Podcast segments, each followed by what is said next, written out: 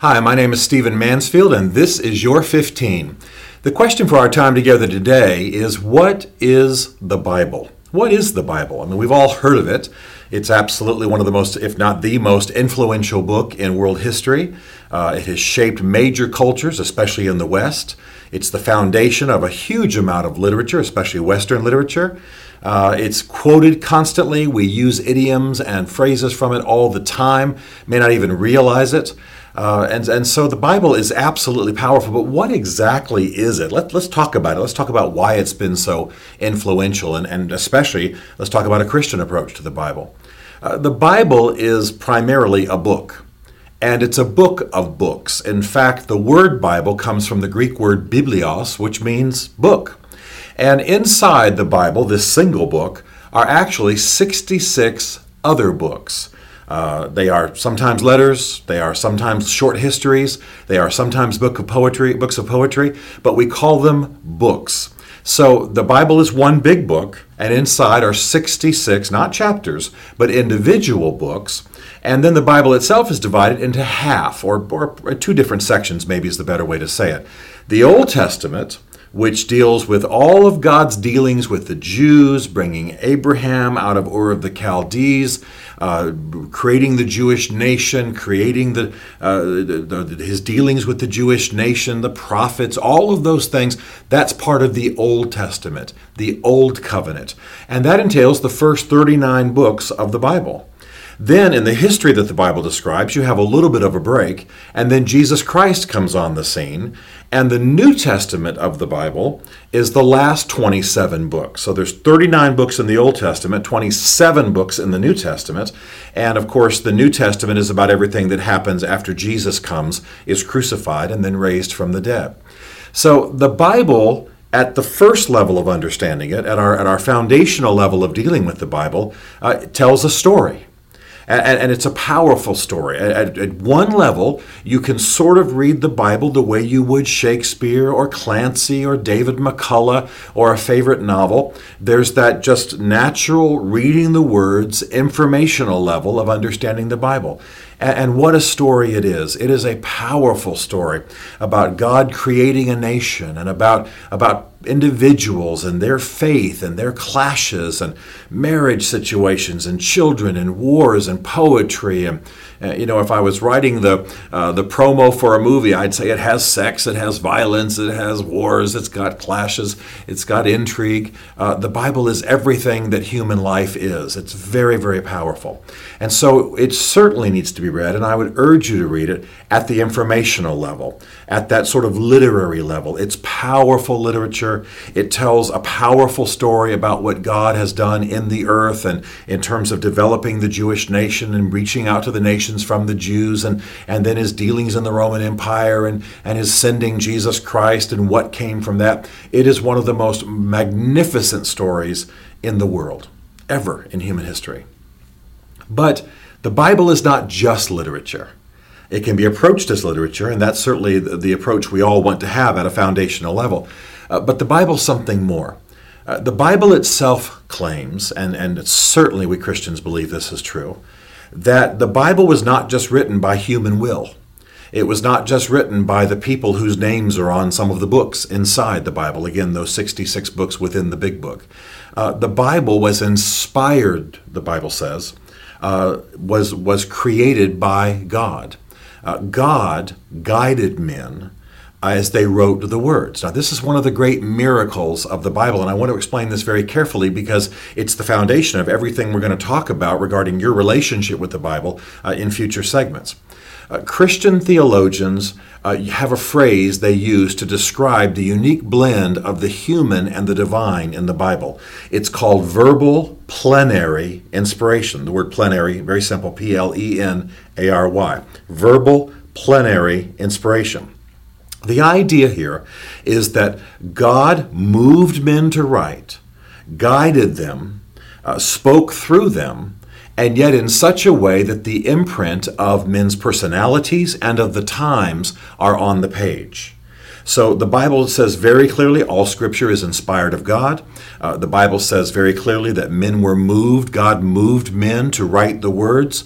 Uh, Jesus said in John 6 63, for example, the words I have given you are spirit and they are life. So there's this sense that the, that the words are absolutely uh, human words, so to speak, and tell a, tell a story that has a, a natural understanding. But then there's a, a spiritual life in the words. Uh, the words are the words of God, and they have the imprint of God. So there's both the human and the divine. And it's interesting that that parallels the life of Jesus. We Christians believe that Jesus was both man and God. At the same time, we believe the Bible is both the human imprint uh, and the divine imprint. I tend to see the words on the page in my imagination like they are little trains. Uh, and in each train car is uh, you know a car that maybe was a, is a tanker, if you understand a little bit about trains. Uh, in each of those tankers uh, is the Spirit of God. And every word in the Bible carries supernatural power, uh, carries the Holy Spirit that is there to do and to empower whatever the Bible describes. I, I love this idea. I love the fact that God reveals himself through a book that is both human uh, and divine.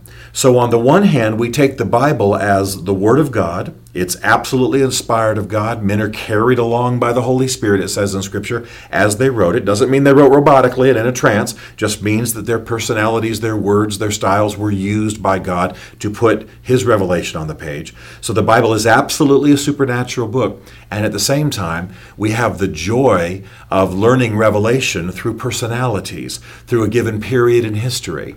Uh, for example, you have the marvelous, marvelous experience of reading in the New Testament Paul's writings. Well, Paul is quite a character. The Apostle Paul is quite a character. Uh, one of our descriptions of Paul from outside of the Bible uh, is that he was short, he was bald, he was so bow-legged a goat could walk through his legs when he was standing up, uh, and had that his uh, his eyebrows collided in the middle of his head like like two caterpillars colliding. Uh, it's a funny description, and it gives us kind of a insight maybe into little Paul's personality. Paul's brassy. Paul is saying, "Hey, I'm as good as you are." Paul is passionate and and kind of ready for a fight, and uh, sort sort of a tough character.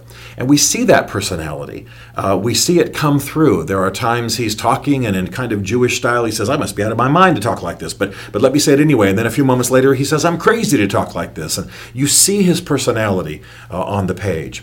There's another place in the New Testament in Philemon uh, where, where Paul is writing and he's trying to get somebody to do something he wants them to do. And he's talking along, and finally he says, You know, I'm not even going to mention the fact that you owe me your whole life. I want you to do this thing. I'm not going to make you do this thing. I'm not even going to mention the fact that you owe me your whole life. Well, this is the personality on the page. This is the time and the period on the page. And yet, beautifully, every word in the Bible uh, is the Word of God and it, not, it reveals his truth, it reveals his nature, it reveals who Jesus is, it reveals his dealings. And I love the fact uh, that, the, that the Bible is a revelation of God in very human terms. We serve a God who is constantly attempting to communicate with us by coming into our world uh, the, the, technical theological world is incarnating himself, putting himself in flesh, is literally what that word means, um, in every possible way. So he even expresses himself in, in human idiom and, and in human ideas. It makes it relatable. It lets us understand what's happening. It lets us see people's foibles. Uh, we have, for example, a place where Paul, where the Holy Spirit speaks at a church uh, through a prophet, and, and the prophet says that it's the Holy Spirit speaking. Separate these two for the work whereunto I've called them. They go on one journey, they come home, they have a big fight, they never work together again. And God doesn't hide any of that from us. So the Bible is not just a book like Shakespeare or your favorite novel or your favorite historian. And I've already said you can pro- you can read it like like you would read those books. But once you get into it, you begin to realize there's a supernatural dynamic in the Bible that is uh, that is unquestioned. It's why it's the most quoted book in the world. Uh, it, it's why, uh, in some cases, we, we could tell you stories of people who have confronted Bible verses written on a restroom wall, and yet they had dramatic changes in their life because the words are filled with the Spirit of God. And this is different from the way other holy books are, so to speak. Uh, this is this is different. If you read the Quran, uh, if you read the sayings of Confucius, you find that it, there's not history, there's not context, uh, there's not there's not this great human drama in which the truth is embedded when I urge people to study the Bible, although I never want them to get their eye off the fact that it absolutely is the Word of God, I want them to, I, I, urge them to consider that reading the Bible is a little bit like discovering a packet of letters that your grandmother uh, kept for many, many years, and you've discovered them now in the attic. And, and, and in my little illustration, the grandmother has passed away. And so you open this packet, you're reading these letters, you have to go back a bit, figure out, well, when was this written, and who was it written to, and what, was the, what were the customs at the time? And, and uh, if, she, if the grandmother mentions our present war or our president or, or the current crisis, you have to do a little thinking to kind of move the history back a little bit, put those, those words in their right historical context. But once you do, you get an insight into your grandmother. You get an insight into what she thought about her times and how she reacted to a war and how she maybe loved your grandfather and, and how she thought of presidents and politics and so on. And that's where the information comes from. Well, it's very much like that with the Bible. It may have been written uh, over 1,600 years by 44 different authors. But as you go back and you study and you read, you begin to see God's revelation as He speaks to a people at a given time. And it's a powerful and transforming experience. So uh, it's important wherever you're beginning, as I talk to you through this through this video, uh, it's very important that you go to a new level in your relationship with God's Word. Uh, now, ultimately, we're having a relationship with Jesus and a relationship with God through His words. But wherever you are, if you've just read the Bible informationally, it's time to begin to read it, memorize it, think about it. We'll talk about some of this in our next segment. But it's time to begin to dive into it and begin to squeeze the meaning out of it as God's Word. It's not just history, uh, it's not just what happened in the first century or what happened in the 8th century BC. Uh, it is a revelation, and there's supernatural power in those words that can be deposited in your life. Again, the words of Jesus, the words I've given you are spirit and they are life. And if the Son of God says that, then that obviously is going to be a transforming experience. And then, I, if, if you've been reading the Bible uh, devotionally, you've, you've been opening it up and getting sayings from it that help you in your spiritual life, that's wonderful. But we want to see you move to another level where you're reading the Bible in terms of the story and understanding the times a little bit. There's more. There's even more revelation to be gained there. If we treat the Bible like a fortune cookie, where we just open it up and there's a little little piece of paper and we read one little sentence and we go, ah, that's the word of God for me that that's that's okay but that shouldn't that shouldn't be the only way we relate to it. Any more than a husband or a wife would not be able to build an intensely close relationship if they just had certain phrases they said to each other and nothing more. There has to be communication. There has to be understanding the broader context of life. So the the bible is a transforming experience and wherever you are in your experience with it we want to see you go deeper go broader. Understand the combination of this human and the divine merging together. And let me say, uh, as, as I bring this, this particular segment to a close, that ultimately what you want as you read the Bible is not just information, it's not just knowledge, uh, it's not just insight into a religion, it's not just academic. You want to be changed. You want to encounter the living God. You want to feel the imprint of His Spirit in your life. You want to respond to what the words say and you want to be changed.